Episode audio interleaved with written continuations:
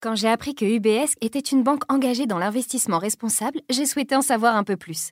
Car investir l'argent que j'ai mis de côté, pourquoi pas Mais à condition que ce soit pour l'environnement, l'éducation ou les énergies renouvelables.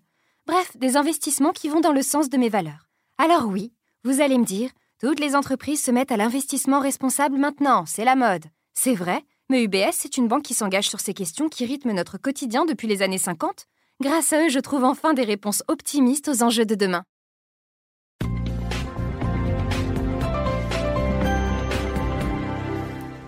Bonjour, voici l'éditorial du 25 juin 2020, écrit par Étienne de Montetti. Son titre La leçon de Fumaroli. Avec la mort de Marc Fumaroli, au-delà des arts et des lettres, la France tout entière perd un immense esprit. Que ne savait-il?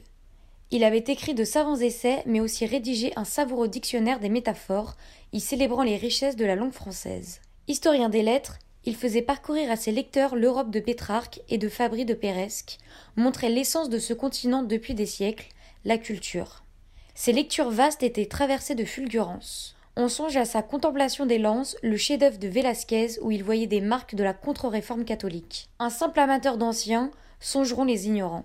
Solide connaisseur de la peinture contemporaine, Contempleur de la politique culturelle de Méro et de Lang, il avait été un féroce critique dramatique dans les années 1970, raillant les billevissés de certaines scènes. C'était un classique.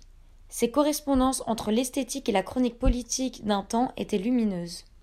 Dans de longues et profondes études, il expliquait que l'art est rarement une affaire individuelle de créateur, fût-il génial, mais plus souvent l'expression mystérieuse d'un temps qui porte les plus doués de ses enfants.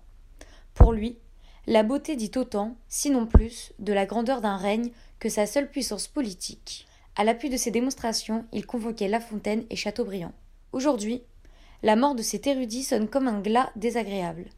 Nous vivons des heures où, en de bruyantes manifestations, complaisamment relayées, la France des arts, des armes et des lois est malmenée. Elle et son histoire sont jugées à l'aune d'une tendance très contemporaine, le ressenti qui est roi. S'installe parmi nous un dangereux chronocentrisme soit le fait de juger au crible de l'actualité même la plus éphémère.